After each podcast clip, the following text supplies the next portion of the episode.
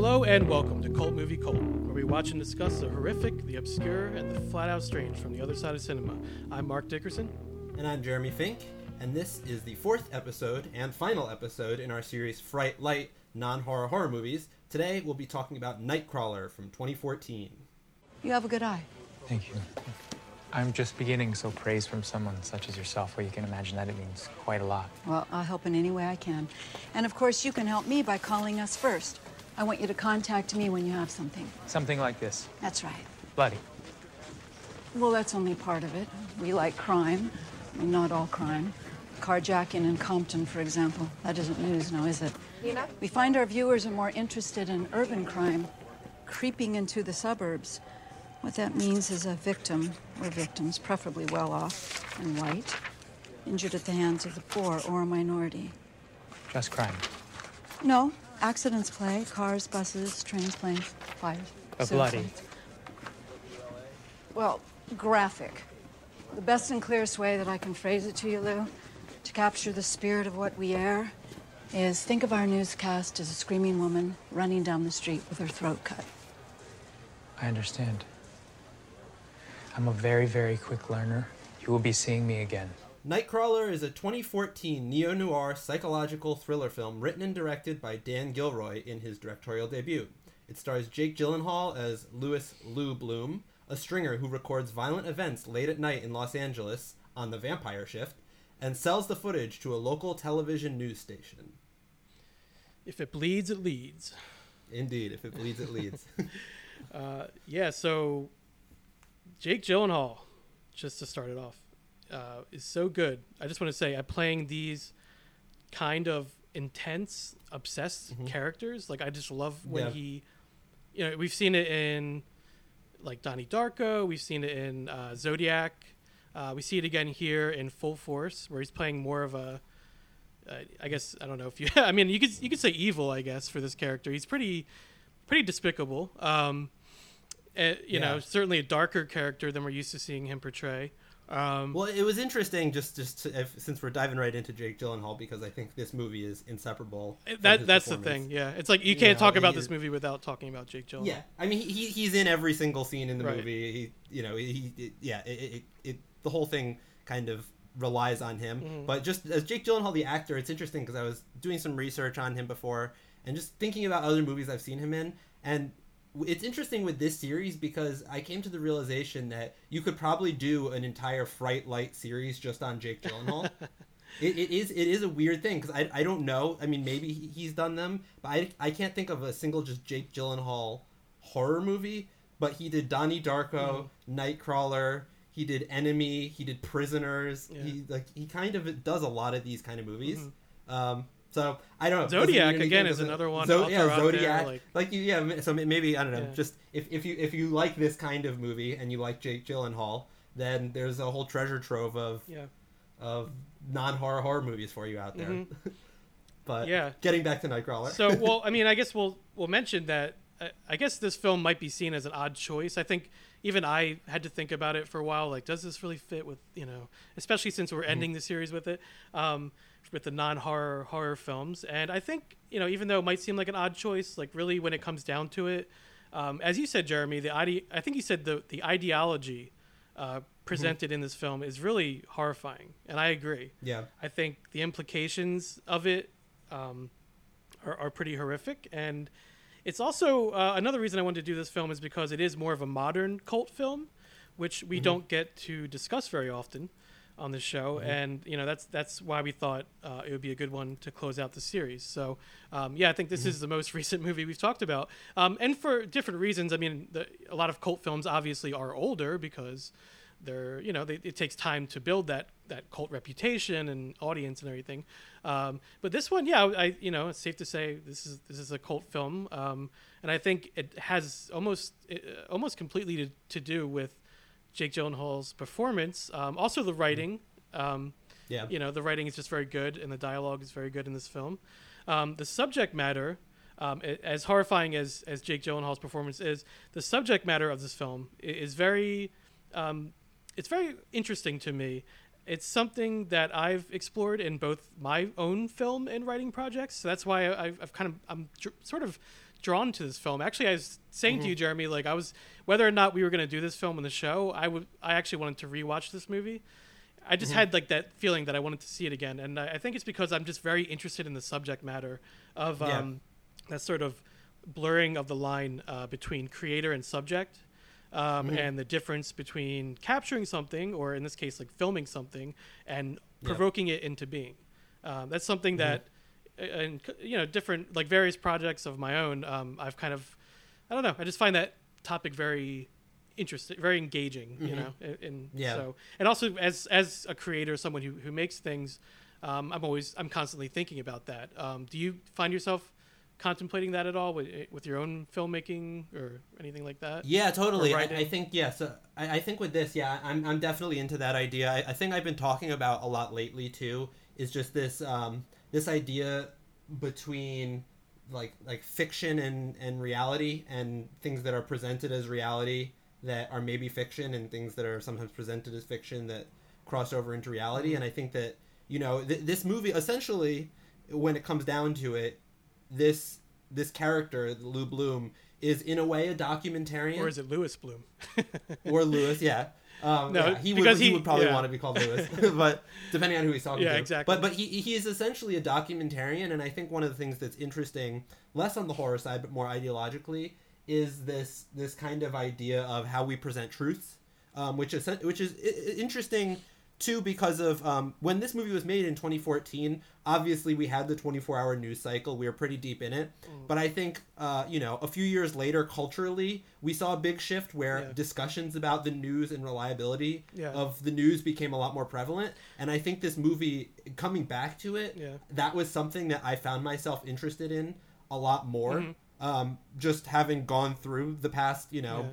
whatever, uh, eight or nine mm-hmm. years since this came out. Yeah. Um, I also, I yeah, know. I saw the connection with cell phone footage also, that we, you know, we yeah. now cell phone footage is, is all over the news. Like I, that's they, true. They yeah, use that, it that's another just, thing. You know, uh, almost with every story uh, or every major mm-hmm. story. So it's interesting. Yeah. yeah, kind of, you know, and that's something that in twenty fourteen, I mean, obviously it was around, but it wasn't as prolific as I, as I think there was still a hesitancy. I, I mean, yeah. I know I, I, I, yeah. I, I think another reason why, why this movie is kind of fascinated me, and why I was excited about this too, is I work as a photographer a lot. Right. So anything that is about, you know, people who make a living off of cre- like taking images is, is interesting to me. Yeah. And as a photographer, I know that, you know, I don't do a lot of news work, um, but I know that that's been a big thing, is a lot of news photographers have been put out of business because newspapers realized that, you know, mm. at least the smaller newspapers, I don't think the New York mm. Times is doing this, or L A Times or whoever, but the smaller newspapers realized they could just send their reporters out with a cell phone. Mm-hmm. And they could snap a few pictures, and yeah. for mm-hmm. digital articles where it doesn't actually have to like look great, yeah. you know, it's almost like, I think they kind of go for the, the, the philosophy, like less of the, the photos telling the story and more just, we get as many photos as we can. And that's how we tell the story. Mm-hmm. Um, so, so there's been a kind of paradigm shift there. So it's also interesting because, and one thing that to me makes this film feel culty is it's recent, but also in a way a bit of a relic of a bygone era yeah. that's still weird, happening. It, it was almost it, it, right it, before, yeah, that whole explo- yeah. explosion happened. Not that not that the, this, these kind of guys don't still exist. Mm-hmm. Um, you know, they, they definitely do, and they're still out there. But I think there's definitely a difference, especially because when it comes to, you know, crime, I think uh, crime and how people deal with law enforcement, I think there is, like you mentioned, such a such a an instinct for people now to pull out their phones and record anything that's going mm-hmm. on. You know, like any major no matter world how, event that happens. No matter how dangerous or, yeah. dangerous, macabre, like, mm-hmm. it's just, you know, it's just one of those it's things. It's like second nature to just this, pull out, yeah, yeah. cell phone. It's like we, we almost, you know, now I think the, the thing that happens a lot more is someone will just get some footage, and I know we're going on a tangent immediately before even getting into the story, but, As but we you know, do. That's what this is about. Yeah. But um, but I think what happens a lot now is someone will just record something on their phone and post it online, and then a, a publication or a news channel will reach out to them, and like it, it's almost turned your mm-hmm. average citizen into Lou into Bloom stringer. In a weird way. You know, because people Lou know that. Bloom. I think, yeah. yeah, no, but I think yeah. there's a thing where people. I mean, people know these days if you if you're somewhere where something's happening and you get it mm-hmm. on video, it's like I don't think people are doing that from a documentarian point of view. I don't think no. people are pulling their phones out because no. they say this is historically significant and I need to document it. They're doing yeah. it because they know if they catch something crazy and then post it on social media, they'll get a lot of you know, yeah. action. I, and so I don't think Lou Bloom cares too much about art, for sure. No, um, no. Although, although he's very into framing. Well, framing, apparently. yeah, and steady. You got to keep your hands steady. Um, yeah. But yeah, no. As as a, I know exactly what you're talking about. As a freelance yeah. videographer, I feel that pain of, oh, I mm-hmm. could just film it myself, you know, because you know. Yeah. Whereas before, you know, people would just assume any event. You know, you just have some, you have a videographer. Uh, but now it's mm-hmm. like, well, I mean, we have a lot of people with cell phones. Maybe we can just ha- point yeah. a cell phone and click, you know, mm-hmm. record. So, um, yeah. yeah. So no, I, I definitely, I, I think there has been a big change, even though this is twenty fourteen. And again, yeah. the most recent movie we've talked about, there has been, mm-hmm. you know, it's, it's further away than we probably even think. Yeah. And, uh, there has been a lot of advancements. Yeah. I mean, it's not like we're talking about a year ago. Yeah. It, no, it was, yeah, it was almost a decade. Yeah, you know? I know. In yeah. my head, it's like not that, but you yeah, know, because I, rem- I remember this movie coming exactly, out. Yeah, it's not you know, yeah. it's not like talking about something we. It's not like Eraserhead. Yeah, I know where, exactly. Yeah, you know, it's like oh, this. I was I was a functional adult. Exactly. When this movie yeah. came out. Um, young young adult, but yeah. But um, but, um no, yeah. So yeah, but, so let's let's dig let's dig a little bit into the yeah, story. Before so we... well, as we mentioned, Jake Gyllenhaal uh, is the main character, and, and again, he's in essentially every scene, almost every scene, um, and he plays Louis Bloom. And uh, as you said, a stringer. So he becomes a stringer through the course of the movie, like in the beginning, um, because mm-hmm. now this is, I want to talk about the beginning because yeah. so the beginning is very interesting um, because mm-hmm. when that, that first scene, um, when he essentially, atta- so he attacks a man, he, we don't know what he's mm-hmm. doing at first, but he's, I guess he's stealing like supplies from like a, from a construction yeah. yard or it's something implied like that. that. It's implied yeah. that he, he steals and flips mm-hmm. car parts or right. something along those lines. Yeah. So I had forgotten that the film opens this way. Um, and I, cause yeah, I always, same. when I thought back on the film, I had thought of it as like this sort of slow um, mm-hmm. build toward him becoming this evil character, but he's actually mm-hmm. evil from that very first scene, which is yeah. at first, which at first I was like, huh, okay. But the more I thought yeah. about it and the more I looked into the making of the film and, and their philosophy mm-hmm. behind it, Um, where they did not want the main character to have any sort of traditional character arc at all. Um, mm-hmm. That makes complete sense. It's like, you know, from yeah. that opening scene, you know everything you need to know about Louis Bloom. You and yeah, he, he's he's a true blue sociopath he, from the moment he is, he's and in. he's a criminal and and you know immoral mm-hmm. and all of that. Um, so what happens is he's trespassing in this in this I guess uh, construction yard, and a security guard comes up to him and, and you know what are you doing? Shining a light on him. And now there's an interesting detail here where. And I like this. I thought it was a nice little detail of Lou looking and kind of noticing the guard's watch that he's wearing. Mm-hmm. And in the very next scene, you, you know, you see him start to assault the guard and it kind of cuts away.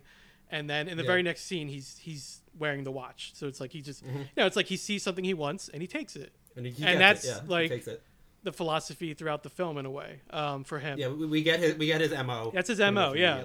Um, yeah. yeah, and it's just interesting because again, like I always thought of it as a slow escalation of his character's intensity and obsessiveness and all mm-hmm. this, but really, it's on full display there in that first scene. Yeah, uh, he's ar- he's it, already. It, scared. It doesn't seem like it doesn't seem like that much of a jump in a weird mm-hmm. way to do what he did later. Exactly, and just hitting some guy and taking his watch. Like obviously, you know, if anything, I think you know, with the exception of the very last scene, hitting a guy and taking his watch is almost worse than just exploiting people. Yeah, like you know, it, it, but you know, obviously it escalates in terms of the the level of violence. But we also don't know how badly he beats that guy up. Mm-hmm.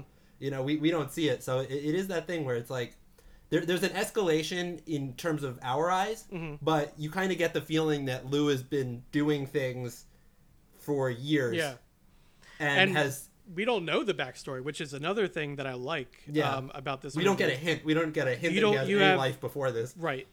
And, and the scenes of mm-hmm. him when it's just him at, by himself at home or, or you know in his apartment or whatever. It's either yeah. it's either him watering his plant or kind of just mm-hmm. staring at the T V. I mean, there is one very short scene where he's uh, screaming into the mirror and breaking it, which is interesting. Mm-hmm. I wanted to talk about that yeah. because that's the only scene that's really like that.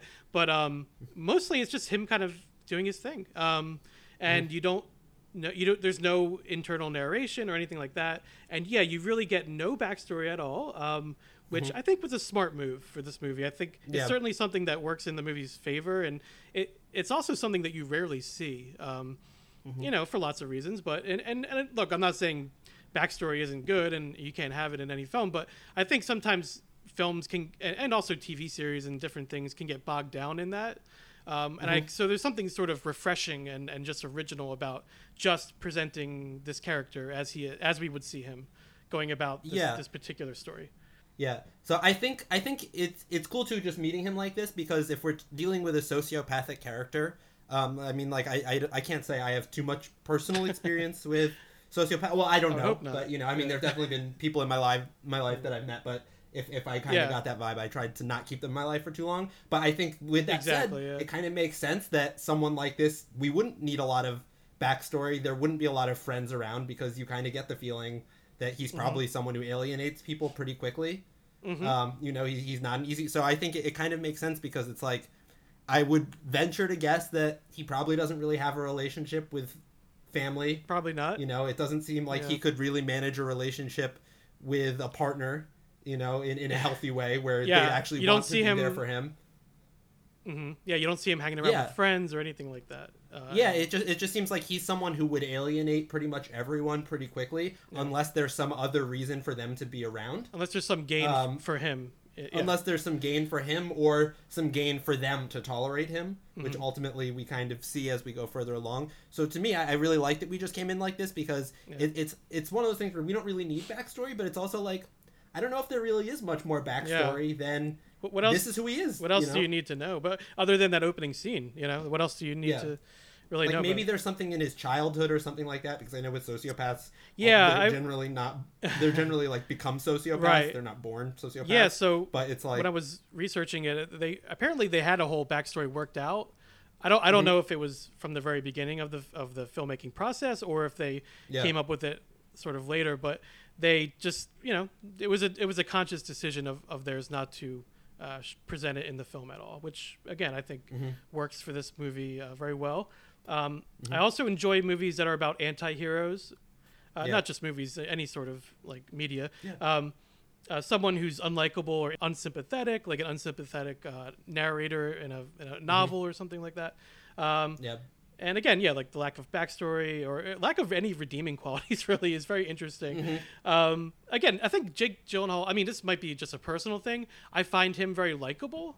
Like, like yeah. as an actor, I just, you know, I find him likable. So, it, you know, at first it's almost like you want to like him, but it really by the end mm-hmm. of the movie, there's just no, no way you can really justify if you. Well, I, I think there's a thing with, with the way they started. And I think a lot of this plays off of our expectations and experience as, uh, viewers, is that when you see someone like that starting off a movie doing something evil, but you know that that's your main character mm-hmm. and you know that that's, you know, an, an actor who in the past we've seen play kind of more emotional roles where he we're rooting for him. Mm-hmm. It's like, I think the the knee-jerk reaction is, okay, he's like this now, but through this journey he goes on, he's going to figure it out and be better. Mm-hmm.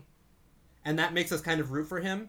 But at a certain point we start to say, oh no, like, He's not gonna. He's not getting any better, you know. Like he, he's yeah, not gonna exactly. have a, a moral awakening. But we're already so deep in it by that point that yeah. we're, it doesn't matter. We're, we're we're just lost in the story. Here it is. So I, I actually found the part, or when I was doing the research about uh, mentions that mentions this scene. So let me just read this real quick. So um, let's see. Gilroy did not give Lou a character arc, as he believed that people develop their ideals at a certain point in their life and that they stay that way regardless of what happens. This is depicted mm-hmm. in the opening scene of the film when Lou attacks a security guard, which informs the audience that Lou is a criminal and not someone who lost his morality as a result of the job. Lou's backstory was purposefully left out of the script, as Gilroy felt that without one, the audience would create their own backstories for Lou and become more engaged mm-hmm. with the character. Yeah, so that's pretty much what we were discussing there. Yeah. Um, yeah, so that's interesting. Not someone who lost his morality as a result of the job. That's important. That's yeah. important. It's, you know, because that that shows you that he just is this kind of person. Um, mm-hmm. So it's almost like he spawned. Yeah, it's like it's like the Joker. It's like mythic. Yeah, you know? It gives him this kind of mythic quality. Like yeah. he just appeared in a junkyard one yeah, night. Yeah, which I like. I think that's went on this. It, yeah, it's just it, it's it, cool it, because yeah. I think there's something. It's almost like like. Uh, like a Patrick Bateman kind of thing or something like mm-hmm. that, where these characters that almost are like more idea driven mm-hmm. than an individual. Yeah, driven. Exactly. It's like, I'm not saying these pe- these people don't, like a person like Luke Bloom doesn't exist. We know these people exist, but I think that he, he's almost archetypal in a good way mm-hmm. where he just, he kind of represents this, this lack of uh, human sympathy and empathy. Yeah. and and and he just he just like emerges from the depths of hell to yeah. explore contemporary culture like for a little bit. I like that. It's yeah. funny, like you mentioned uh, American Psycho, and that's another film we've talked mm-hmm. about on the show, and it is very similar mm-hmm. to that. And, yeah. and then, you know, the novel that was based on was about this clearly unsympathetic narrator yeah uh mm-hmm. who is also the although in a weird way in a weird way I and I can't believe I'm saying this, but I kind of feel for Patrick Bateman more than I feel for for Lou Bloom, because Patrick Bateman, at least, you know, it seems well, he, like he's trying he to... he kind of cracks at he, the end, I guess, and sort of... Yeah, uh, he, he. It seems like he's kind of trying to fit into something, and that's what makes him a little psychotic, yeah. is, like, he's looking for something real. He's a victim of the times, you know? You know? yeah, yeah, like like he's someone who who's stuck in something and trying to feel something, mm-hmm. but is so numbed out that he can't, whereas this yeah, guy, like, it's like... Patrick Bateman... Well, pa- Patrick Bateman also has a narration in the in that film, yeah, and he exactly. realizes that he cannot feel, which is something that we, don't, we don't even... Yeah. With with Lou Bloom, we don't even know if that's a, like a thought yeah. in his mind at all, you know. Um, yeah, like like like Patrick Bateman's more tragically sociopathic. Mm-hmm. Lou Bloom is just kind of that's just his state. Yeah. He it's just how he's a he hard exists. worker. That's who he is. Yeah, he's a hard worker. Who am I? Yeah. I'm a hard worker. So so yeah, yeah so, I mean, just to kind of get into the the story a little bit more. So we have that opening scene, which is very interesting, where he attacks a security guard, and then we go to this the next scene where he's he's uh, essentially. Not only selling the materials that he's stolen, but also applying for a job at the same time. Um, mm-hmm. And he does not get hired because they don't hire criminals. Um, and this this is what causes him to sort of, you know, he's driving home and passes by an automobile accident, uh, gets out of the car, I guess just, just out of curiosity or because, I don't know, he's a psychopath. I don't, I'm not really sure. He's intrigued. he's yeah. intrigued. Uh, you know, he sen- senses human suffering, so he, but he watches these people, or maybe or maybe he's like, maybe there'll be a, a, a spare hubcap roll yeah or that somewhere that I yeah could, I mean, who, we don't, who again who like we don't know we don't know why he got out of the car. we we know he didn't pull over to help the no guy. We know that for sure. You know. Um, but he's yeah clearly intrigued, um and he's intrigued by the camera people that that are filming the scene, the accident scene. Mm-hmm. Um, it's a line of work that he can get into, apparently. He sees himself as in that kind of uh, line of work. So you know, he has a, there's a scene where he's talking to the, the camera person played by Bill Paxton. I forget his character name, but um, in just a little exchange there. And he, he kind of pops up throughout the movie um, as sort of like the veteran stringer. And uh, now when we say stringer, we're, we're referring to, uh, what is the actual definition of that? Is it just uh, I believe, like a, a let me, photojournalist I, I right or videographer? A stringer is a freelance journalist, photo, photographer, or videographer mm-hmm. who contributes, reports, photos at all to a news organization. Okay. So yeah, that's that's what Lou, you know, he mm-hmm. sort of discovers this is even a job, and then, you know, it seems like something he can mm-hmm. get into. So he, uh, so I like how he actually gets his camera. He steals a bike, which makes sense, right? Mm-hmm. To which, which, by the way, just mm-hmm. quick note, I love how that was done. Yeah, because you just have this shot. I think it's like Venice Beach or something. Uh-huh. And he's just sitting there, and a guy rides up on a nice bike, like, oh. and you just see him look once, and then we just cut to him riding the bike yep. around yep. A, a pawn shop. Yeah, it's, it's just it's because that could have been a whole sequence. This, and yeah, but we don't need to see how Lou does things. Exactly, this film is very. We just need to know that he does it. Yeah. It's very economical. I felt like it was. Yeah. You know, it's it's not like it's sort of like on the longer side, not too long, but it's it's um it, it goes by two hours. Yeah, but it goes by at yeah. a rapid pace. You know, because yeah. everything you're seeing is Wait. like what you need to see, sort of. Yeah. Well, and I think uh, with a scene like that, it perfectly encapsulates how the film and the filmic language is a is a representation of Lou, mm-hmm. because it's like yeah, that's true. I think you know, I, I think to see Lou doing it and taking the bike, we need to see some kind of nerves or something like that, or some kind of consideration. You know, if if we were dealing with a more human character, mm. you know, we would see that. Oh, is this wrong? There, you know, but I need to do it. Yeah. And with Lou, it's just like we don't need to see him do it's it like, because it doesn't matter. It's like an afterthought. It. Yeah, it's like it doesn't yeah. even matter to him. It's like, oh, there's a bike. I'm gonna yeah. take the bike. I need, there's no, I need there's a bike. No consideration. Yeah, I need a bike. Yeah, you know, and that's this is how I'm gonna get it. Uh, yeah. So he steals the bike, and we again we don't know how. um, mm-hmm. And he pawns it for a camera, and that's how he ends up, you know, starting to take his camera around, and he starts trying to find. So I, I think at this point he gets the. Uh, the police scanner, right? So he can hear. He he he, he pawns the bike for a camera. Oh, I'm sorry. Yeah, for a camera and a police scanner. So he starts to listen to the, the radio and, and, and hear um, when there's some, some sort of crime scene or, or accident. And um, there's a carjacking, and that's the first piece of footage that he gets that he starts to film. And, um, and he brings it to a news program. And that's where we meet the morning news director, Nina, uh, played by Rene Russo. um, who isn't in like enough things. Like I think I don't know. I like her. Yeah, she she's, she's terrific in yeah, this. Yeah, she's really yeah. good in this. I think she's also. I'm trying to think. I, I know I've seen her in other things, but Major League. That's yeah, the one like that, no, yeah, she's nothing. In Major League. Yeah, nothing recent though. That's the thing. Like, um, well, at least that in, in my memory. But um, apparently she's also yeah. the director's wife, I believe. Um, okay. I, yeah. Well, I'm, I'm just looking. She was in uh, Velvet Buzzsaw. Oh, okay. A, a Another movie that Dan yeah. Gilroy did. Right. Okay, that makes sense. Um, mm-hmm. And but yeah, she's really good in this role, and so she plays uh, the morning news director, and they have an interesting relationship. We'll get into that in a little bit. Um, but mm-hmm. yeah, so that's where it starts, and he sells this footage to to the news team, and that starts their working relationship, uh, where he's you know filming this really up close and personal footage of these of these scenes and, and selling it to the, the news program. Um, so he eventually hires someone to help him. Um, and mm-hmm. I want to mention who it is because I, I think he's really good in this role as well. All yeah, around. Riz Ahmed like, plays the character. Yeah, Riz Ahmed. Um, he plays mm-hmm. Rick. Is is Rick, um, yeah. So it's it's who uh, Lou hires on to help him and sort of be his, I guess, his second cameraman. Uh And, uh, yeah, when he's interviewing uh, Rick, it just reminds me of like ever, you know, I don't, I don't know what kind of uh, job interviews you've been on, but sometimes mm-hmm. you, you'll meet someone and you just like, this person is playing themselves up. Like they learned, they yeah. learned how to sell themselves, like, uh, or, mm-hmm. or fake it till you make it, you know? Um, yeah. I've been on interviews where I've, I've just had those thoughts in my head. So that's what it re- mm-hmm. reminded me of, that scene in the, in the diner when uh, Lou is, is interviewing Rick and, you mm-hmm. know, he's just like, he's he has I think he's maybe just sold like his first video to the news team or whatever, and he's like, yeah, we film breaking stories, uh what's her name, video production news. I, video production I love that news. Name which is so funny. It, so, it's so funny because so Lou is it, what I love about Lou, and you know jumping jumping around, but I think it's about this point in the movie, but there's a thing where he mentions that he read something on the internet. Yeah, you know, I read like, something like, on like, the internet. Like he's, yeah. I read something like he's always on the internet, oh and it, it's it kind of seems like I'm always on he, the computer because he just yeah. yeah he just doesn't understand how actual human beings interact.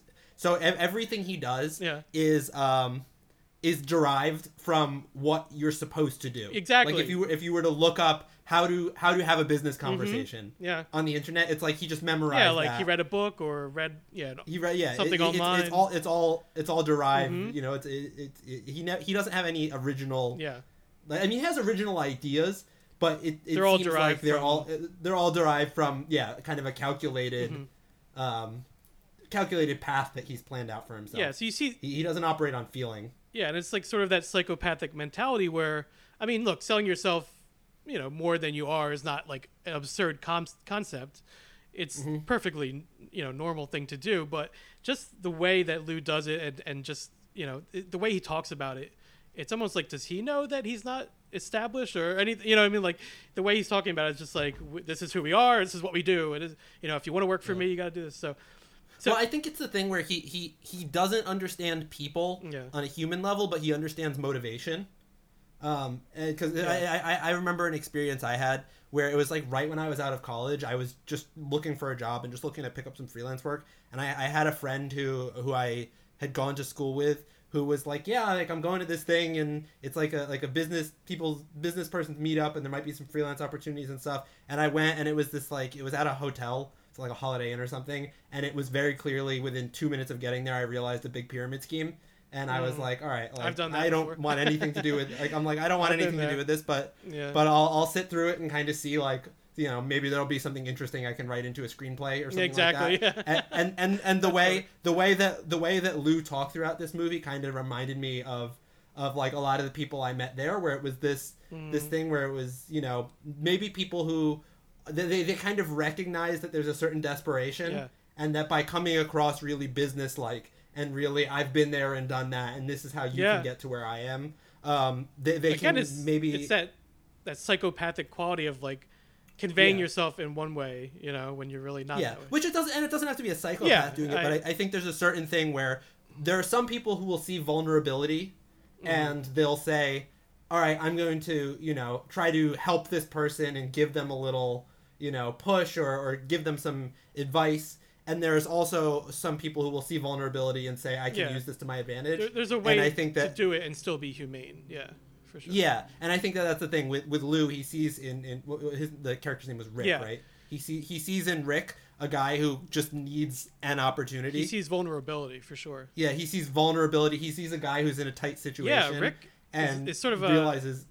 A, sorry, not to step on your thoughts. I was, I was just gonna say Rick is a very he's sort of like a sad character to me. Um, yeah, he, he just see. I mean, he seems like seems like seems like he's like kind of where I was at, like coming out of college yeah. or something like that, like a young guy who just you know I mean they don't say how old he is, but a young guy who. You know, is maybe just hit a point in his life. Once again, we don't get his backstory either. Is he homeless um, or just like... I, I don't know if he... I mean, if he's homeless. I think he did at one point say, I've been living in a garage. Okay.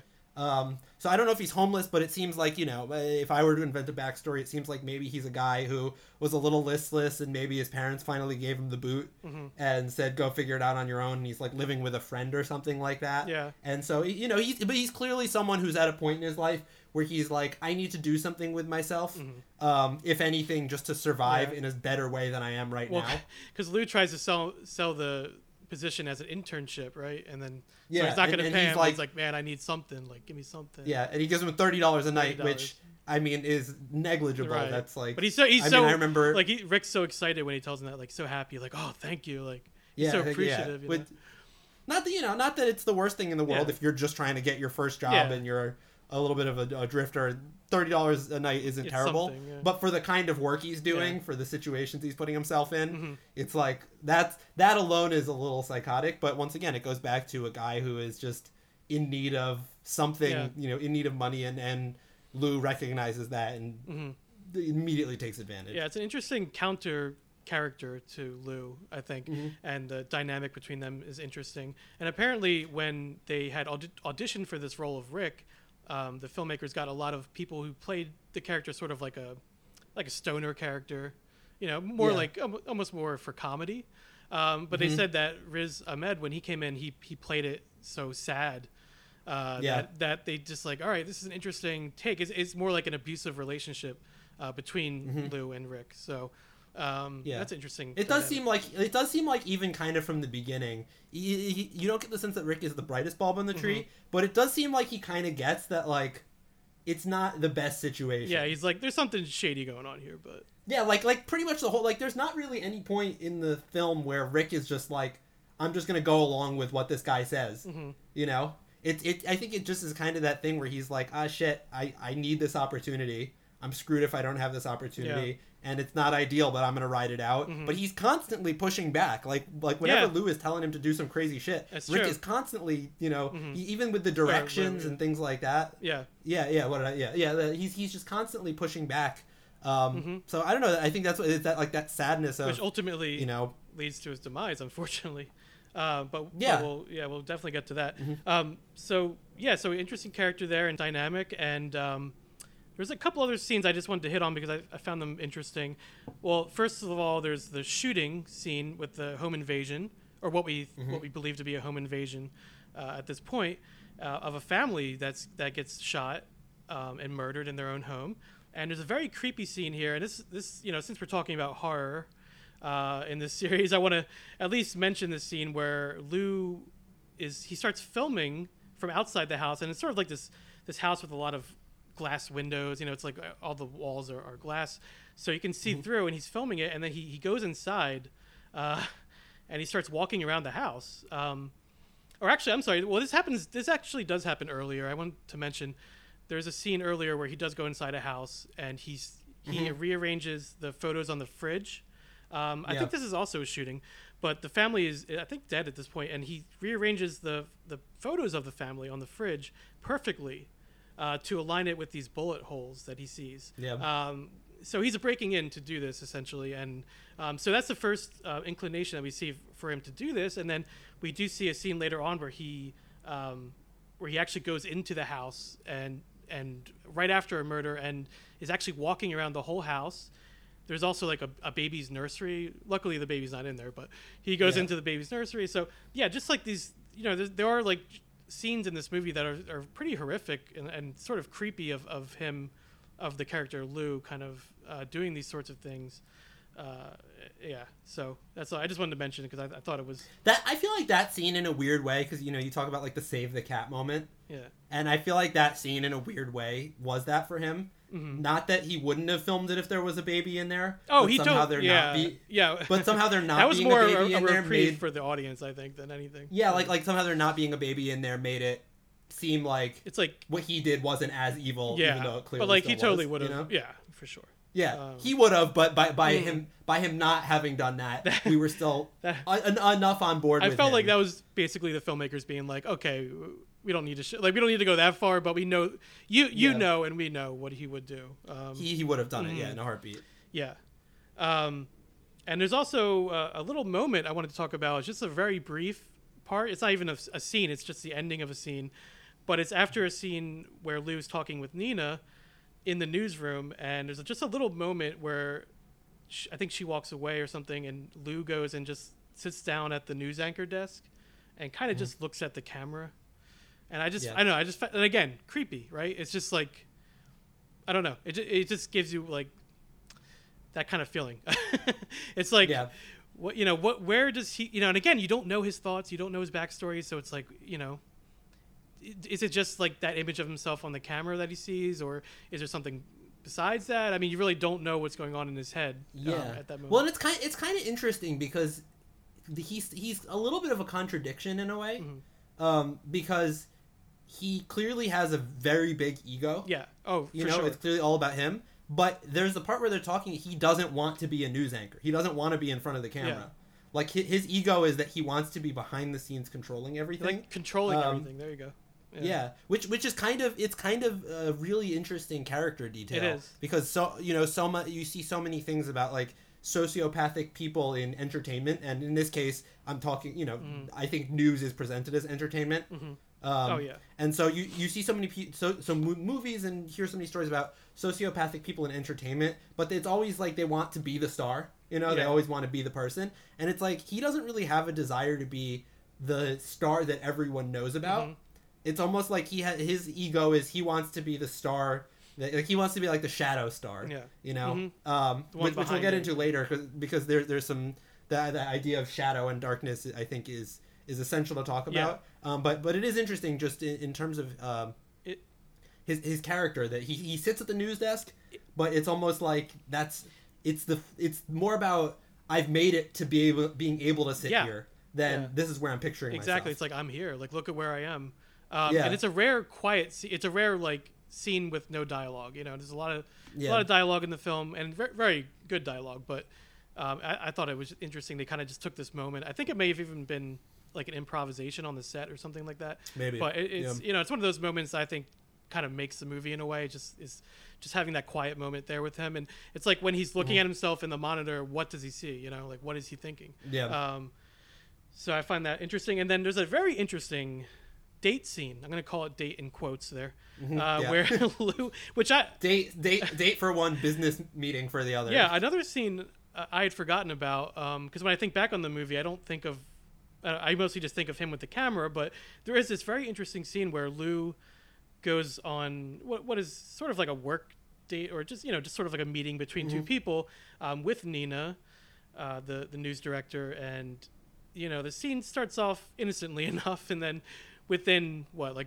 a couple minutes, he's basically, uh, I guess he's essentially blackmailing yeah. her to have sex with him, or he'll take his services elsewhere. It's kind of what he's laying out with for her. Mm-hmm. And again, now they don't explicit, explicitly show anything like physical between them, but you, you get the idea that that's, you know, that she went through with it. What happens? Yeah. yeah. So it's like now Nina's also a victim in, you know, in his, in yeah. his wake. Uh, It's also interesting that that relationship is really fascinating to me, because the thing I kept thinking about is like, why Nina, mm-hmm. you know, because it's, it, you know, and it, it's, yeah, why? It, I mean, obviously yeah. Rene, Rene Russo is a beautiful woman, yeah. um, but like, there's the whole thing, like she's much older than him, mm-hmm. you know, she's kind of established. She has a career. It's not like, it's not like she was like the low hanging fruit who's kind of flirting with him yeah. or like, there was none of that. She was very clearly just like a professional presence in his life yeah. the entire time. Uh, and so it's like, I wonder, wonder what the thing driving that is. It just like, she's the only woman who's talking to him. I don't know. You know I, it, I think, like, well, I think it's because she, she can see, she gives him compliments early on, and she kind of can see that yeah. he's good at what he does. And like, like it almost goes back to that kind of robotic thing of like, this is a woman who says nice things about me. Mm-hmm. I've impressed her with my skills now, and so she should must be my go girlfriend. To bed, yes, together. Yeah, it's like, um, it's such a it's such a weird because you know it, it's like once again that thing that you see a lot of like egotistical men in the story. I feel like is always oh they're going like like it was it, traditionally you would see him going for the news anchor. Exactly, that's what I was gonna like say. That. Like you're, you're yeah. like like he's gonna go for the the, the woman uh-huh. who. Culturally, everyone else is pining after the one on camera, but that's not who he goes yeah, for. Yeah, and it is and almost like Nina is looking at him like, like why? Are you, yeah, like why are you going for me? Like yeah. it's almost like she's wondering this, the same thing, like why you're not going for the news anchor? Like, um, and yeah. I think part of her like is flattered by that, and I think that's why she even entertains mm-hmm. his advances at first. Um, obviously, yeah. it kind of becomes more about career, you know, threat like threatening her career, and and um, and she's scared. She's a character who's like very scared, I think. Um, of like mm-hmm. what's going to happen. I think that that's why she's so ruthless in the film is like, you know, with, with even the the footage that she presents that R- Lou records, mm-hmm. I think, um, you know, it just shows how desperate she sort of is. And also just, you know, uh, to get into it, not to get into the whole thing about like T V news and twenty-four hour news and all that, but like clearly it is a show. And as you said, Jeremy, like it's, yeah. it's all for entertainment really at the end of the day. Um, and she knows that. And she's, you can tell she's been in the business a while and she's, trying to make it work, you know, she's trying to stay alive. Mm-hmm. Um, and Lou is kind of her, her ticket to that, kind of her key. Yeah. And um, he knows it. uh, and yeah. he totally calls her out on it and, uh, yeah, uses it to his It's interesting advantage. With her. I feel like, I feel like with her, it's, it's an interesting thing too, because I know that, you know, obviously in the interviews you read and everything, they didn't want to have this kind of character arc, uh, they didn't want Lou to have the character arc, but it's interesting because in a way, everyone around Lou has the interesting the, the character arc, and they're all just kind of darkened by his presence because Rick obviously by the end is negotiating, which in mm-hmm. the beginning we, we we see him negotiate a little bit because he's like, I need to get paid, but as soon as an offer is made to him, which is just like a bullshit offer, mm-hmm. he's like, oh, okay, cool, you know, as, as soon as he got the littlest bit. And then later on, you know, it's like uh, when he gets a raise, he he's about to say, I want one hundred dollars a night, and then he says seventy-five because he's scared, but as soon as like a line gets crossed, Rick all of a sudden is like really negotiating, and you see some of Lou in him. Mm-hmm. And it's the same thing uh, with Nina, where at a certain point she goes from someone, it's like, it's almost like these people who are behaving in a kind of downtrodden way because of their circumstances after yeah. a little while around Lou start incorporating some of his evil because they realize that it works. yeah. Um, yeah.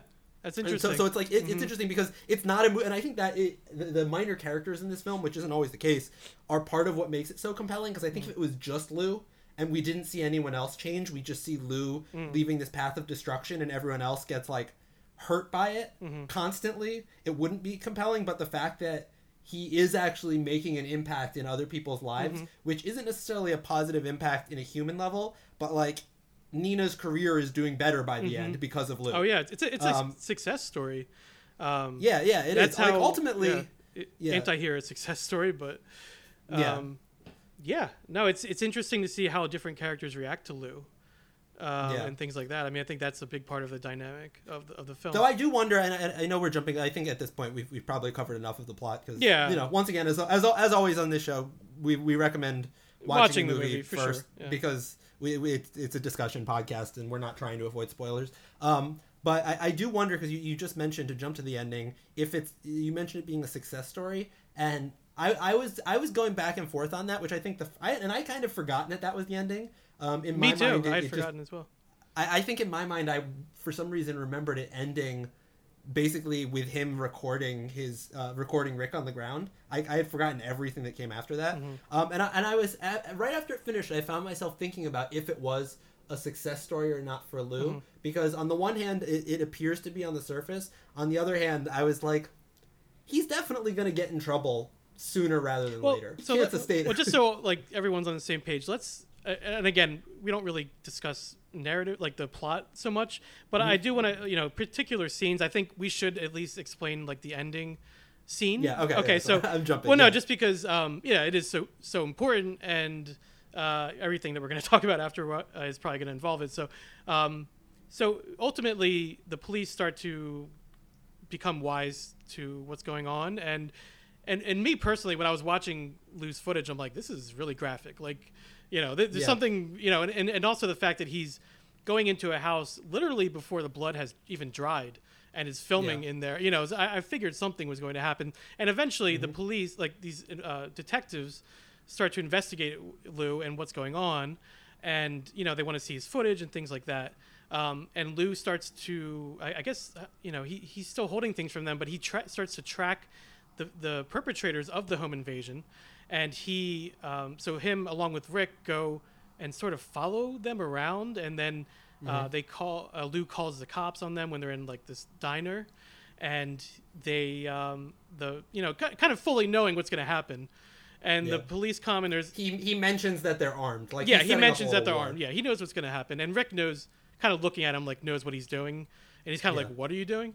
Um, and this is after mm-hmm. he gives after he gives Rick a raise, of course, and yeah. a promotion. Um, but but it is funny because, you know, with Rick there, that is his opportunity to get and out. It is. But like you said, he's so far in now, and I think he's... Yeah. I don't know. Part I think part of characters like... Lou because of because he it seems like he is a character who gets what he wants, and I think that comes across. Mm-hmm. Um yeah. People don't well I guess Lou, Lou did kind of threaten him too. Also that yeah he did threaten him a, but, but it's yeah. still it's like he easily you feel like like as far as we know Lou isn't carrying a gun around mm-hmm. or anything like our he guy does, very easily could have gotten out of the yeah car, but you're you're you right know? Lou does threaten violence against Rick. I remember that uh in that yeah. scene. um So he's kind of like, you're going to, or I forget if it's that scene or before it, but he's kind of like, you're going to get the shot, you know, like he's telling him you're going to do yeah. it. Um, so anyway, so the ending of the film is essentially that um, they, you know, there's this big, when the police arrive at the diner where the perpetrators are of the home invasion, they, there's this big shootout and a car chase and all of that. And, um, and the, it ends with a big accident and the, the, the police are in the accident and there's, and the perpetrators are, Uh, you know, essentially, I think one of them's dead after the accident, and one of them, well, one mm-hmm. of them we think is dead because Lou yeah. tells Rick that he's dead, like he's dead, get mm-hmm. the shot. Um, so he's Rick, you know, just unknowingly starts filming, and he walks up to the car, and the perpetrator is still alive, and he pulls out his gun and shoots Rick, and Rick dies. Well, he's dying at this point. Um, so Lou not only films the ensuing police shootout, where which ends with the perpetrator dying, but also films Rick himself. And Rick, like, you know, he's still alive at this point. He's kind of dying. He says, like, you saw him, like, meaning he knew that that knew, the guy was yeah. still alive. Uh, so yeah, very, a very heavy scene, and I, I had forgotten about it. And it, but it's like the perfect ending, really. Um, to how else mm. could it have gone, really? When you think back on it, you yeah. know, from that yeah. again from that very first scene where Lou steals the. Where he beats up the security guard and steals the watch. Um, mm-hmm. You know, again, it's just like, that's why it, it's, a, it's a surprising scene, but you understand that it, of course he would do this, you know, of course this would happen. Yeah. Um, because Lou is a character who is all, he's only about getting what he wants. And, uh, you know, he doesn't, he doesn't let morals get in the way or friendship or anything like that. Um, mm-hmm. So yeah, pretty, pretty heavy, but w- sorry, what did you want to say about the, um, I guess, did you want to say something about the, the, the death of Rick or something about the scene in particular? Um, I don't know. Yeah, just just looking at like Rick and how he, he did kind of have an opportunity to get out of there. Mm-hmm. Um, but I don't know. I'm just I'm just it's kind of a new thought that's popping into my head now. But it does feel like um, the idea of of of Lou being a thief um, and, and thinking about it because because it does seem like it, it, he's kind of stealing Rick's image at the end. He's kind of manufactured it and is stealing it. And going back to the very beginning with him stealing the watch, I'm just kind of noticing. Mm. Oh, I, that's know, I guess I didn't. Yeah. I didn't think. I didn't think of it as the idea of, of Lou being a, a thief, but but as, as really I'm thinking of it now and kind of going through it, it does. You know, there, there's this idea of a camera mm. that I know in some cultures they talk about like a camera being the thing that steals your soul, mm-hmm. and it, it, it's interesting because the idea of, of I don't know, just just Lou as a thief, um, how he's essentially taking people's tragedy and mm-hmm. turning that into his product. Mm-hmm. Um, you know, it, it's like, it, I mean, it's all earned, you know, you, you can't, the one thing you can't say about him is that he doesn't work hard, you know, like, like he, he is, he's, he's, he is earning it all, but he's, uh-huh. he's stealing. It's, it's mm-hmm. this weird thing where it's like, he, he's, he's almost the, I don't know. And he, then he chastises, uh, Rick for, for negotiating his, uh, salary. Yeah.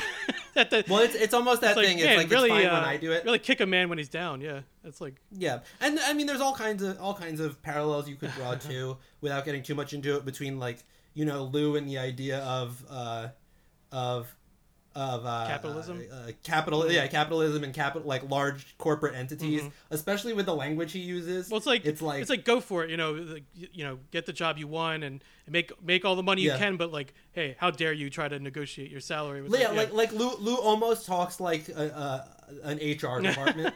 Yeah, he does. You know, yeah, he does. Mean? Like an H R scene, department right, for, for sure. a huge company yeah. where it's like he's very encouraging when you're helping them, mm-hmm. but the minute you do something against the company, mm-hmm. even if it's exactly what the company is you're doing, fired. You've crossed the line yeah. and you have to be terminated. You have to be terminated. Or, you yeah. know, you have to be terminated. Yeah. And and I think that like that's I, yeah, because because that's the thing. It's like it's tough because I. I On, on the one hand, I do know there are people like Lou out there with that level of sociopathy, but it's like the, the just how dense he is, mm. is like that, that to me is what kind of makes it feel like yeah. it's it's digging at this kind of bigger metaphor of, you know, how, how labor is exploited mm. and how the kind of the common person yeah. um, is exploited. And at the end, he, oh, he's, he is he's a corporate entity. Totally, he's a company. And he's completely exploited. You know? Yeah. It's like the footage of him dying and yeah. Yeah. Uh, just as mo- as... as much exploited as a person can be, I guess, at that point. Um, yeah, it's it's pretty yeah. rough. Uh, and then you have a scene after that, which it's sort of, um, I don't know, taking T V news to task a little bit uh, when Nina is told the reality of the home invasion. So not only has, you know, throughout the movie, she's been watching this entirely graphic footage and being like, put that on the air, you know, mm-hmm. uh, do yeah, you know, there's been someone in the background kind of telling her, uh, Nina, I don't think we should do that. But yeah. no, at this point, this guy... But no one stops no her, because they all also know that they're going to yeah. lose their jobs if, you know... Yeah, exactly. so, so it's like, we do this or we, yeah, we fail. So um, so she, you know, is constantly doing this throughout the movie, and the last scene with her is, is um, the, that same person telling her that the home invasion, or what they thought was a home invasion, was actually drug-related, and mm-hmm. that the, the homeowners had the stash of cocaine or whatever it was, drugs in yeah. the house. And she just goes, uh, no, we're not going to report that. We're going to stick with our narrative. Uh, that it was urban mm-hmm. crime encroaching on suburban life. You know, that's mm-hmm. her, that's her focus. That, she tells Lou that in her first scene, uh, that that's what their news channel's after. That's what she's after, I guess, as a news director. Mm-hmm. Um, and yeah. I, I just found that really, like, you know, it's kind of like a little jab there at, um, you know, and, and you could look at the whole movie that way, really, at sort of mm-hmm. like this critique on uh, not only on these sort of sociopathic people, but also just the news cycle in general and, Uh, news media, which we could get into a whole episode about, but um, yeah, so I, mm-hmm. you know, I, I like that little touch there, that little detail, and uh, yeah, so this is basically the end of the movie here, where um, you know, he's he negotiates a price, sells his footage, and mm-hmm. and basically there's a there's also an interrogation scene uh, with with yeah. Lou, which is very interesting, but I won't get into it because that's going to take even more time, mm-hmm. but uh, but he does proceed to lie about everything, of course. And um, so I, I do want to ask you, Jeremy, this, there's a shot when he comes out of the interrogation. Is that the only mm-hmm. shot during the day?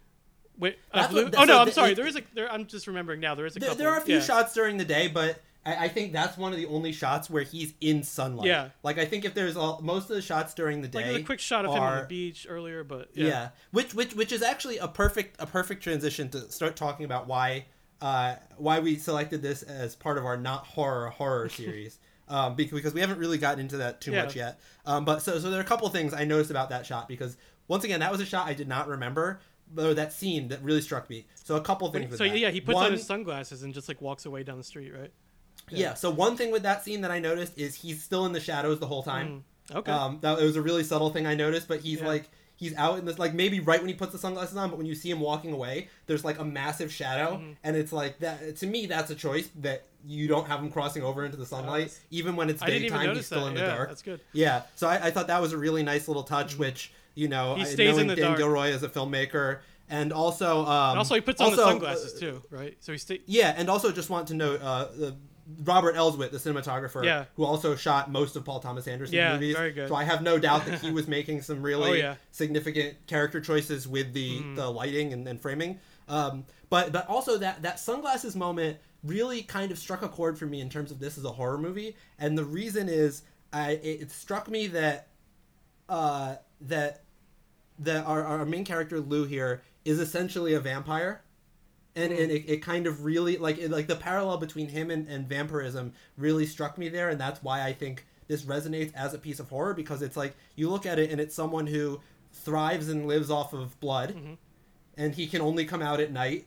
Mm-hmm. You know, yeah. and like there, there's those, those real, he literally at yeah. one point they say he works the vampire yep. shift. He has to keep it dark. And it's like, yeah, yeah he has to, and, it, and the movie has Nightcrawler. And it's just Nightcrawler, this idea yeah. of, like, I think looking at this as a monster movie is a really interesting way to examine it, because, you know, obviously he's not, you know, he doesn't have scales, or, you know, he's not a Frankenstein or anything like that. But the idea of, of him as a ruthless monster who feeds on the blood of innocent victims mm-hmm. is is really, you know... Yeah.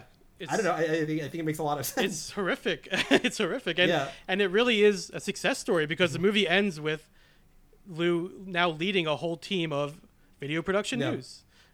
Well, and, and, and they all to, drive to away the, va- the vampire. Yeah, to go to the vampire metaphor, that's everyone he bites. Exactly, everyone like bites, they're all infected, turns into with a vampire. It. Yeah, you know? Exactly. And if you look at everyone he comes in contact with, Nina, Rick, he once they get bitten by the Lou bug, you know, once yeah. once once he bites them, they start becoming that. You know, they, yeah. they, they, they, they become darker. They they become more creatures of the night. Yeah, and then he has this whole production team, and they all drive away into the mm-hmm. night, their first night on the job. So yeah, it's a mm-hmm. success story. Although, um, although I, I still stand by the idea that I give it like six months before he ends up in jail. Or, yeah. yeah, well, he's, just, he, it's only a matter of time, like, you know, because it's very obvious, at least to me, that the detectives are pretty onto onto him at this point. Like they know, yeah, they know something. Yeah, he, he, yeah. He, he's very calculated, but he's also very reckless, and mm-hmm. it, it seems like it's I just mean, so. It, it's a su- it's a success story, but I, I don't know if it's a happy ending for Lou Bloom. As far as we know, I don't think there is. Yeah, I don't think there is a happy ending for Lou Bloom. Eventually, it might not be right away, but yeah. eventually he's going to do something, you know, and, and it just, it, it's funny because eventually what's going to happen, I think, is Lou Bloom is going to bump up against a bigger, more powerful Lou Bloom, yeah. you know, like, like yeah. someone, you know, mm-hmm. like, like th- there's no way the person running the news channel is any less sociopathic than Lou Bloom. That's you true. Know, it's like, yeah. like that. And eventually he's go- he's going to try to screw the wrong person. Yeah, and I can see that. Come- crumbling down. Yeah, in the end he gets swallowed up. Yeah, I could see that. Yeah, because um, you know, Lou, Lou ultimately he start he started as a no one, mm-hmm. but you have people with the same kind of attitude and philosophy as Lou who start with a lot of money and a lot of, you know, connections, mm-hmm. and it's like those are the people who can get themselves to a position that they can't get knocked down from. Mm-hmm. It's like Lou, probably someone's gonna get to him eventually. Yeah, you know, for sure. Um, so yeah, that's that's Nightcrawler. Um. Directed and written by Dan Gilroy, and as you mentioned in the beginning of the show, his directorial debut. Um, yep. So yeah, written and directed by him. Um, and you know, I think it's a great script. Um, I, I could see like someone reading the script and, and you know, being kind of blown away by it. Um, yeah. And as you mentioned, the cinematographer um, Robert Robert Elswit.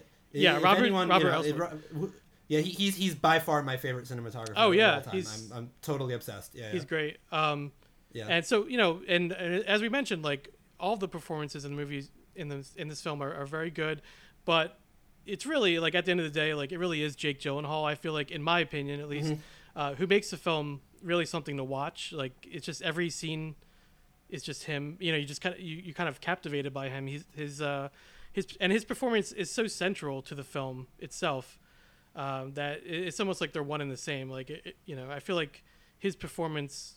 It just really conveys what they were going for with the film. And uh, and apparently Jake Gyllenhaal, he was very dedicated to the role and, and just, I guess, very, I don't know if he was just very interested in the idea of it or, or what, but he was very involved with like the casting and things like that. Um, and there's, you know, a lot of things you can read online of like, you know, you, you, you read about method actors and things like that. And he did a lot of things like he lost a, a ton of weight for the film. Yeah. I think he just ate like kale salads and chewing gum or something like that. Uh, yeah. You know, very, which, very which extreme. Seems, which is funny because I definitely could see Lou, yeah, like reading online that kale is the healthiest thing you can eat, and just eating kale. For... I was gonna say it's it's very extreme, but then so is so is Lou. Like so... like what what is a healthy diet to be an effective yeah. human being is the Google search. But he also so there's a I mean there's a reason for for it. He wanted to give the character of Lou Lou Bloom this sort of like animalistic kind of a.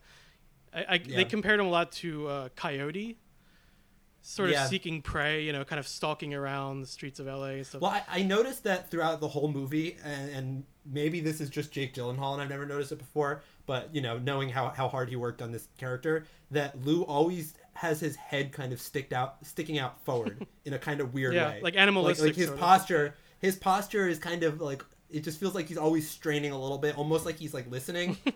Um, you know, so I like don't know. Sniffing maybe, the air maybe, for prey, yeah. Yeah, so you know, I could, I could be, I could be kind of making yeah. that up, and Jake Gyllenhaal maybe just his head just sits a little further forward, or yeah. or I just imagine the no, whole thing. No, I feel like that totally is normal. Something. No, because I, but it, yeah. it, yeah, I feel like it, there, there's something, there's something. I've seen Jake Gyllenhaal enough other yeah, stuff. Where exactly. There's something in his posture in this that he was clearly yeah. doing. Oh, um, for sure. Like he was, like you, you could yeah. tell he was super into the role, and he also. Yeah. He also apparently, I mean, I'm sure actors memorize scripts, but he's uh, apparently he memorized it like a play. Like he just had like every every yeah. beat down, and yeah. So so yeah. he was he was definitely invested in it and was very involved with mm-hmm. it. Um, mm-hmm. And uh, I wanted to talk about you know mentioning the coyote and the animal sort of motif. Um, that also the now I think about it, the film Collateral had some of that. You ever see the film uh, Collateral with Tom Cruise cool. and? Uh, Jamie, no, Jamie I've, been, I've been wanting to. I've been on. I've been on a big Michael yeah. Mann kick lately, and that that yeah. one's on my watch that's, list. But that's I one to watch. Yeah, and there is there's okay, a lot I'll of imagery. I, I think they even have like a coyote stalking around the okay. streets of L A. So it's sort of you know, it's sort of like hungry, like you know, yeah. kind of like get what you want sort of thing. Um, so right. yeah, maybe, maybe that'll be tomorrow's. There you go. Well, you've been on a Michael Mann kick, right? So I have. Um, yeah, yeah. So the, yeah, there's the animalistic approach to the acting, and also you know we talked about. Elswit, the the D P, he um, in filming the movie was he could sort of approach it like a like a wildlife documentary.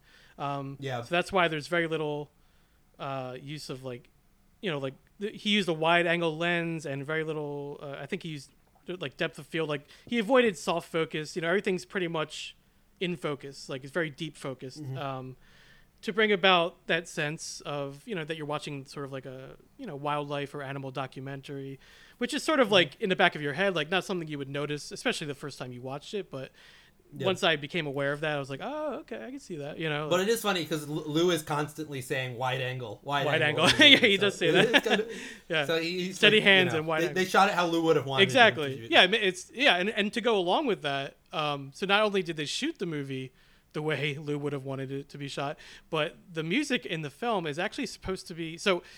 You know, at first, because when you listen to the music in the film, you kind of, you know, at least in my head, I was kind of like, "Oh, that was an interesting choice," or sort of like an odd choice, you know, because it's almost mm-hmm. like triumphant. The music, it's sort of, it's yeah. sort of very c- cinematic, which is not something mm-hmm. you would associate with c- this kind of film or with, you know, like sort of more um, documentary type films. Yeah. Um, But there, the reasoning for that I found very interesting is that all the music cues are actually supposed to be in Lou's head. So interesting. So when he, so for example, when he gets like his first big shot, you know, he's like filming on like a some I don't know some car wreck or something, you know, it's like mm-hmm. this triumphant music in the background, even though there's like this bleeding victim that he's filming, you know, it's so it's like that juxtaposition between what we're seeing and how mm-hmm. maybe how Lou feels about it, you know, in his own head, like I got the shot, you know, like this is gonna be great, yeah. you know, like um, yeah, yeah. I'm going places. Uh, so yeah, I've, that's so that's yeah, because at first the music threw me off a little bit. I'm like, oh, I didn't really, you know, think it would go in that direction, but there's a reason mm-hmm. for it having such a cinematic score, I guess you could say, yeah. that I found pretty interesting. Um, yeah, interesting. yeah. So I mean, you know, we we talked about like. Uh, at the beginning of the show, we talked about the movie's re- relevancy, and um, you mm-hmm. know, I, I, like I said, with the proliferation of cell phone footage that you see on the news, you know, all the time now. Yeah. Um, I think it just only proves this movie more relevant and kind yeah, of I, I think foreshadowing. You know, you never know how a movie is going to age until it's been mm-hmm. around for probably twenty or thirty years. Yeah. But this is one of those ones where if if you were going to ask me to hedge bets on movies that will age well over time ideologically yeah. and become more and more relevant. Oh, yeah. um, I, I feel like this is one that will only only become more illuminating as to what is happening in the world as time goes yeah. by. Unfortunately.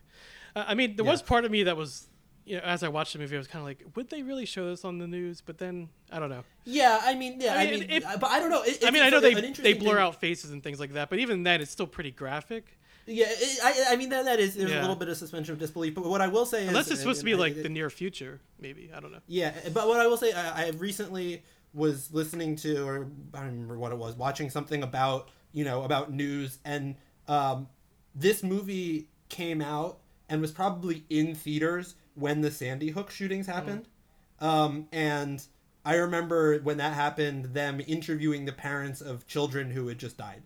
So it's like, yeah. it's one of those things where we say, is this going too far? Yeah. but then, you know, to be realistic, but then literally when a few months after mm.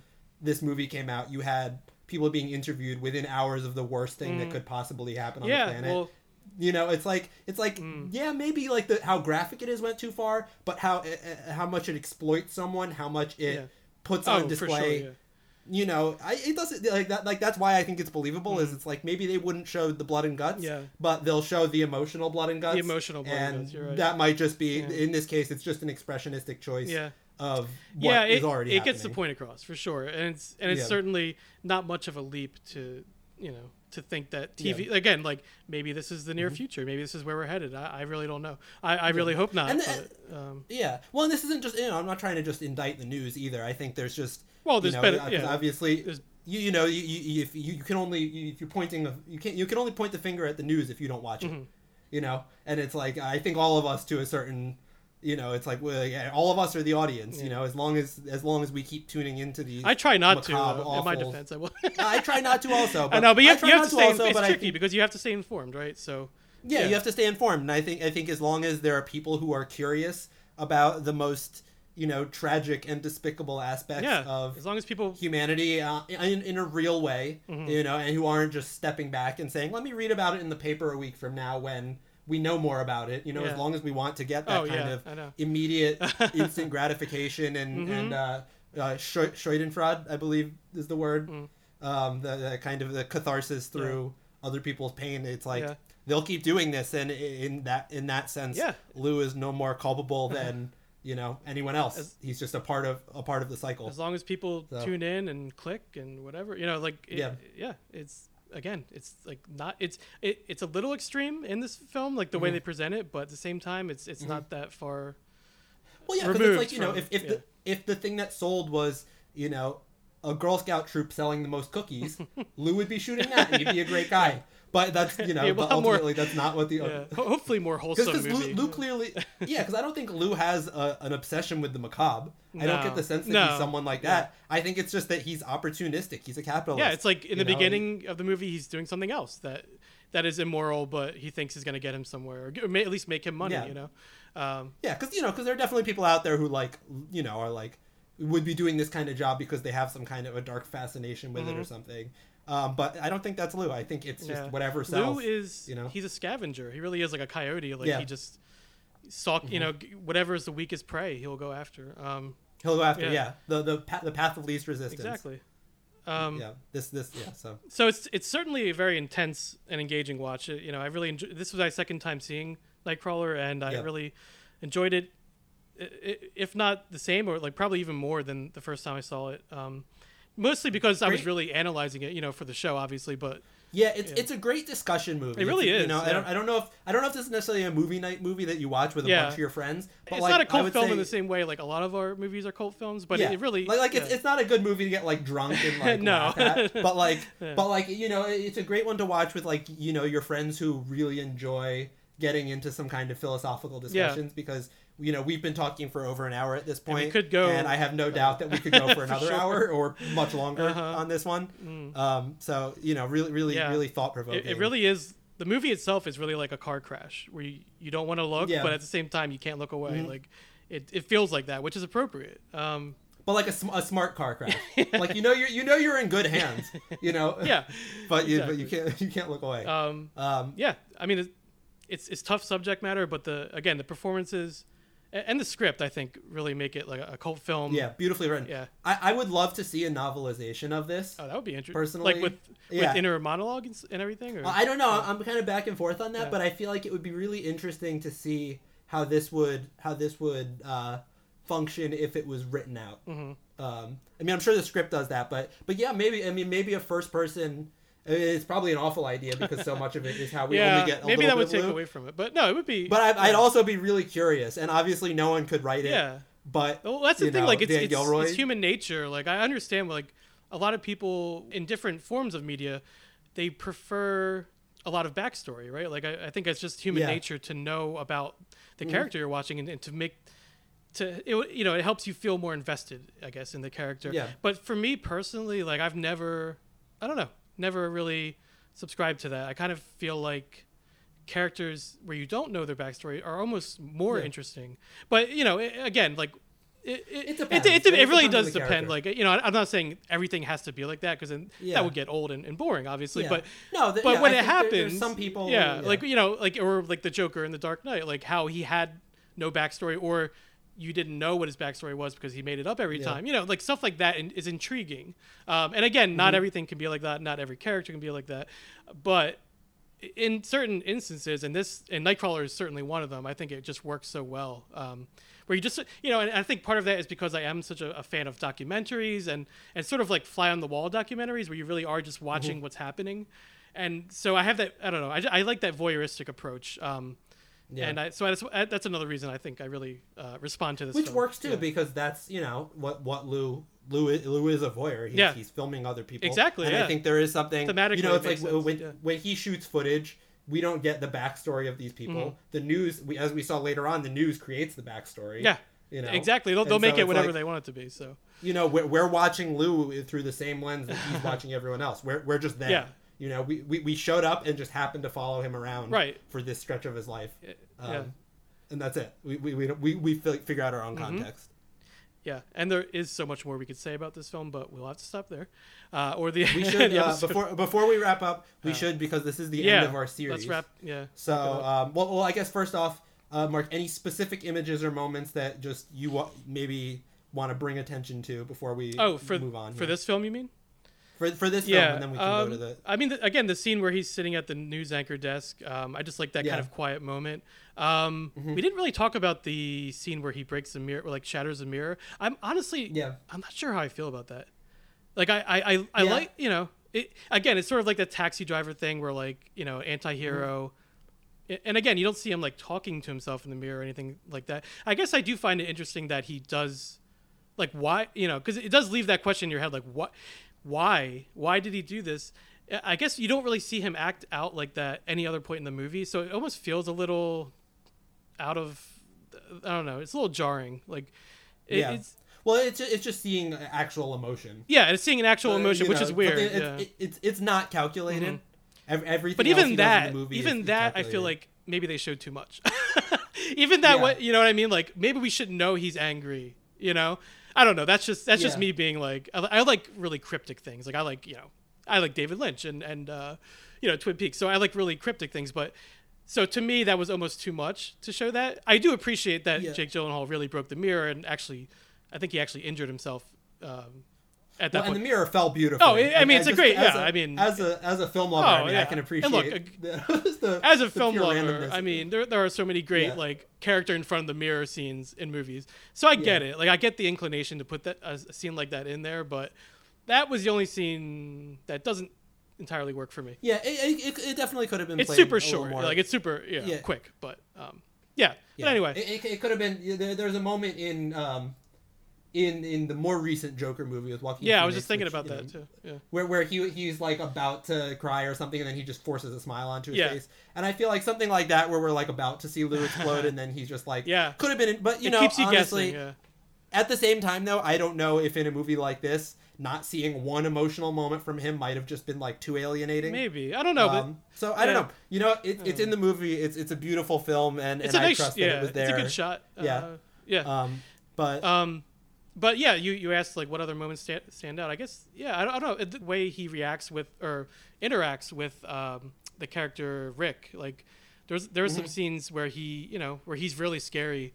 Uh, just talking to Rick in the car, like just just the way he's yeah. talking to him and. And things like yeah. that stood out to me, and so menacing. Yeah, so menacing. Um, but how about you? Were, were there any things that stood so, out? So the moment, the moments that are coming to mind. I'm just gonna look at my notes here really quick and see if there was anything else. Um, so one, yeah, kind of, kind of two little, two little moments mm-hmm. um, that I thought were, were, were cool. Were um, one is is this because I'm gonna keep going back to Robert Elswit because I I do well, I mean Jake Gyllenhaal definitely carries this movie. But I think the cinematography is just oh, yeah. doing so much work For here. Sure. And but this also could be a writing thing. I don't know who came up with this. But there's there's one sequence pretty early on in the movie where we see a few shots just outside. I think we're maybe seeing like uh, a satellite dish or something like that. It's daytime. And then we cut to Lou just sitting in his apartment watching television. And he's sitting in the dark. Mm. And I just thought that was really cool. He's sitting in the dark with, like, one little lamp on. And I just thought that that was such a beautiful character mm-hmm. thing, is that, like, going back to the vampire motif, yeah. just establishing that so early on, that it's the middle of the day in Los Angeles, which, you know, for anyone who hasn't been there, has, like, the most beautiful yeah. sunlight on the planet. And he's just choosing to sit in the Luke dark in the middle the of dark, the day. Yeah. yeah, he prefers the dark. So I thought that was really cool. Mm-hmm. And then uh, I, I just want to shout out the, the montage when he's kind of starting to do well. Mm-hmm. Um I just thought that that was a really cool montage. I think that I, I love montages like that, like the, the getting better montage, particularly when it's a character so, who yeah. who you're like not supposed to it's be rooting for, but he character. Has a little bit of that yeah. like Rocky training. Yeah, you know, again, that which I just yeah. thought was I just thought was really cool in this kind of movie, because you, you don't really notice it at the time, but watching it a second time, mm. I was like, oh, that's really funny. Like this is I mean, like, yeah, like, oh, Lou is doing it. He's succeeding. It's exciting. But then like you see what he's doing, and it's very disturbing. Yeah, and again, um, like so the I, music, I think, yeah, like the triumphant music. Yeah, and all, yeah, of course. So, yeah, I, I'm someone who just really loves a little bit of Kish mm-hmm. played off of, um, oh, the, played well, off of some, really dark things thematically. That's something we didn't really talk about at all. That this, this movie's very funny. I think like, yeah, oh, it's super yeah, funny. Like it's, it's I mean, definitely yeah. like part dark comedy, I would say. Yeah. Like, at it's not, funny. Like, haha funny, yeah. but there's a lot of shit in it. It's, like, it's, you know, it's funny in the some way, like, the... Hereditary is funny. Yeah, like, you know? so, like, yeah, like, some of the lines they say are, I don't know. It's just the way, it's just, it's yeah. very well-written film. Um, yeah, and, and just the, the, the behavior and the kind yeah. of, it's, like, um, like, I, I really like Ruben Östlund, the director. I don't know, Mark, if you've seen his movies, like, uh, Force Majeure or Triangle of Sadness. No, I haven't, actually. Square. I think you would really like okay. those, actually. But but it's it's the, kind of the same thing where it might be dealing with something, although his movies are com- more, I would say, more comedies mm-hmm. than anything else. But it's this kind of dry humor where it's just like yeah. when you look at human behavior close enough. But it almost like Lou is, is interesting because he's such a not human, you know, that it, by looking at someone who... It's almost like he's like an alien trying to be a human, or, or it's it's the same kind of humor, you know, which which once again, why this could be prescient in years to come, is like when you plug something into an into an A I, you know, they have all these A Is oh, I now yeah. that can like write, and you ask it to write a screenplay, and it writes something so ridiculous because it's trying to be a human but isn't, and it could be writing a script about something really serious, but just because it doesn't understand human emotion, mm-hmm. it's going to do something that's inherently funny. Yeah. And I think there are a lot of moments like that where it's just funny because Lou is just so not human mm-hmm. that it draws attention to how weird actual human behavior mm-hmm. is, um, that I think it can just be really weirdly funny yeah at times. And I like that the movie is hard to define, in that it, it does fit all these different yeah. styles, sort of like a, you know, it's like a, it's a character mm-hmm. piece, it's a, a drama, it's a thriller, it's a, a yeah. dark comedy, um yeah it's it's horror, horror well kind of yeah you know to, but not yeah But not to end our series, you know, yeah. it's it's not a horror film, but it is mm-hmm. certainly horrific. And uh, the films, you know, all the films that we talked about in the series, I think fit that mold. I think they're all very different from each other, but mm-hmm. all have this, those similar themes and, and similar things that make them horrific. And uh, yeah, I, I don't even know if I have a, a conclusion, but, you know, uh, just thinking about it, I think everything made sense. You know, and I think everything mm-hmm. that we talked about had its place. But, you know, does anything stand out to you as maybe like a defining last minute uh, summary that we can make, because we did not prepare for this part of the episode? Well, I, I just think,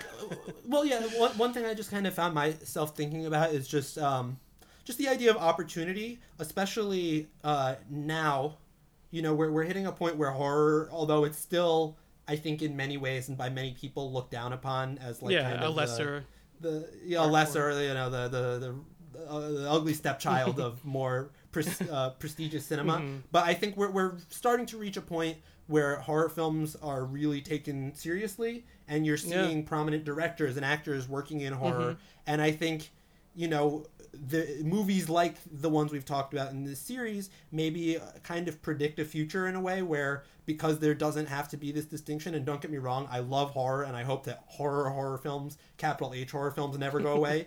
But I think that, you know, what, what we've seen in this series is that there is an opportunity for filmmakers and writers and every, everyone, you know, not just the books, anything in the future where you can take this idea of horror and scary things and use them to tell interesting mm-hmm. stories that don't just yeah. have to be about the scares. They can just and, kind of weave in these darker aspects of, of the human condition yeah. to get to something more. And it doesn't have to be about traditional monsters or creatures, yeah. although that's all well and good. I mean, I do enjoy a good monster movie, but that's not what we were talking about here. You know, we're talking about different types of monsters, um, which mm-hmm. take the place, you know, take the form of humans, or take the form of, you know, whatever, whatever it, it may be, subject matter um, that we've talked about, uh, you know, it, different things, but psychological things even. Um, but I think those could still be horror films, and I think we, we sort of proved that uh, with the series. And or if not, you know, at least it was just an interesting way to look at these movies. Or maybe next time you're watching a movie, you'll think of it in a different light, or, you know, is this maybe, you know, sort of horrific or a different genre maybe than I would originally mm-hmm. thought, or, you know, just looking at things from different angles. Um, I'm not a big label guy. Like, I don't like putting labels on things. And, yeah. you know, so I think there's always multiple ways to look at mm-hmm. things and multiple genres going on. Um, well, particular, particularly in a medium, and especially in the American film industry, where labeling is so important because that's how movies are sold. For sure, yeah. Um, It's it's just exciting to see works of art that are allowed to exist outside of that. Yeah. And in the case of most of these movies, um, everything with the exception of Bug, I guess, which was kind of overlooked in its time a little. Mm-hmm. But, like, you know, Nightcrawler, Jacob's Ladder, and Eraserhead were all very successful mm-hmm. in their own rights, yeah.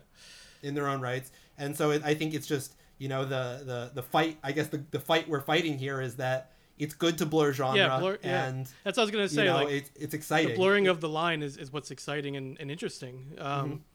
Yeah, and there's a lot of different ways to do that. So, and I, Jeremy, I know, like yeah. as a filmmaker, you've you've dabbled with with uh, horror, and, and I've done it oh, as yeah. well in my writing projects. And so I always like when there's elements of horror, um, even if it isn't traditional horror or what you would expect, because mm-hmm. that's boring to get always what you expect. So um, it's good to yeah. to try different things and look at it in different ways. And yeah, I mm-hmm. think. The series hopefully um, opened people up to that, or at least made people think of things in, in different ways. So, um, or just affirmed what you already affirmed, knew, but yeah. gave you extra resilience. You were probably way ahead of us. You already knew all this. Put your foot down and speak up for it. So yeah, it was just, you know, it was just a fun idea we had, and um, I think it turned into a pretty good series. So uh, thank you as always, Jeremy, and uh, we'll get to work on the next one soon. But uh, for now, did you have any, I guess, closing thoughts on the series as a whole? No, that, pretty, pretty much, much it. Yeah, yeah, covered it. um, horror is in all forms. You just have to look for it, I guess. It's a comforting thought to end on. Just look mm-hmm. around you. No, uh, look around you. It's all scary. It's everything all... is horrific. It kind of is true. Oh boy. Yeah. Anyway, especially if you turn on the news. All right, no more about the news. Yeah. All right. No more. Okay. Yeah. Well, thank you as always uh, for listening to the series and this episode, and we'll be back with a whole new series, hopefully very soon. We'll let you know. Uh, but for now, thank you for listening to Cult Movie Cult. You can find us on the usual social media. Uh, if you have any cult films you'd like to hear us discuss on the show, or if you'd like to officially join the cult, be a guest on the show, please feel free to reach out to us at cultmoviecult at gmail dot com. This has been Cult Movie Cult, and until next time, so long from the other side.